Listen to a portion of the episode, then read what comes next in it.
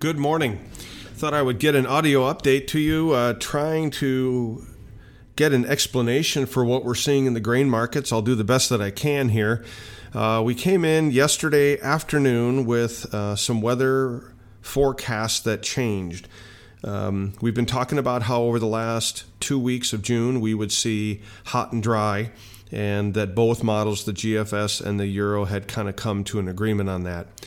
Uh, both models call for hot and dry over the next week, but then uh, next week, Sunday, Monday, the it transitions into a cooler, wetter model, and that's what's got the market all panicked. Is that now that we're going to get some rain that last week of June here, that we're going to miraculously now fix the crop. So that's what we're pricing in. That's what the market is. Um, uh, you know, trying to tell us, I guess, if you had to try to read uh, into what you're seeing. The problem with that, of course, is that it's 10 days to two weeks out.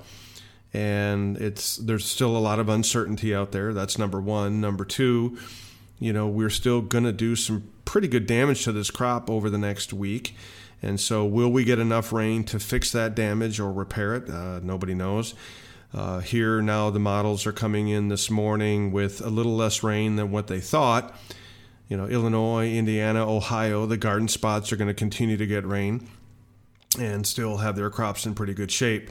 It's Iowa, Minnesota, uh, Nebraska, Dakotas that continue to remain dry, and I'm seeing rainfall amounts anywhere from an inch in you know southeast Iowa to a half an inch, northern Iowa into you know half an inch, maybe an inch in those areas. Maybe the further north and the further west you go, the less rain you get.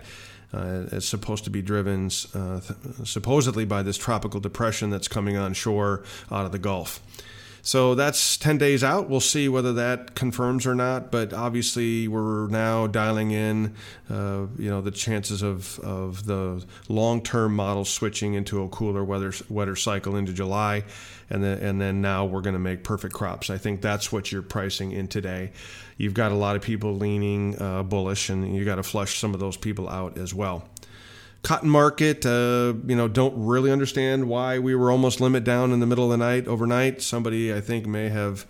Uh, you know, put an errant trade in, but anyway, so all I see is extraordinary heat in Lubbock. It's been well over 100 degrees now for a week, and the next week remains over 100 degrees. So while we got plenty of moisture in, in Lubbock to work with now, um, you know this this is now deeply concerning again all of a sudden now we've got record heat record dryness and you know another week or 10 days of this and we're back to taking the crop back down on both yield and possible increase in abandonment. A little too early to make that call right now, but I don't like what I see as far as the long-term forecast for Lubbock. And so we'll just have to keep an eye on that. But cotton certainly balance sheet is very tight and and with lower acres and, and lower yields uh, or, or, loss of uh, you know potential here in Lubbock going forward, uh, we're way undervalued here. So no worries on cotton. Still looking for the mid 90s on that. Uh, my thoughts really haven't changed on the grains either. Uh, demand remains very strong, and, and the supply side is still very suspect, regardless of how we trade today. So, no changes in any of our marketing plan, but obviously it's concerning when you see such extreme volatility. But this is going to be our life, folks, for the next 60 days for sure. So, buckle up, and then we'll just uh, keep an eye on things for you as best we can. Thanks so much. Have a great day.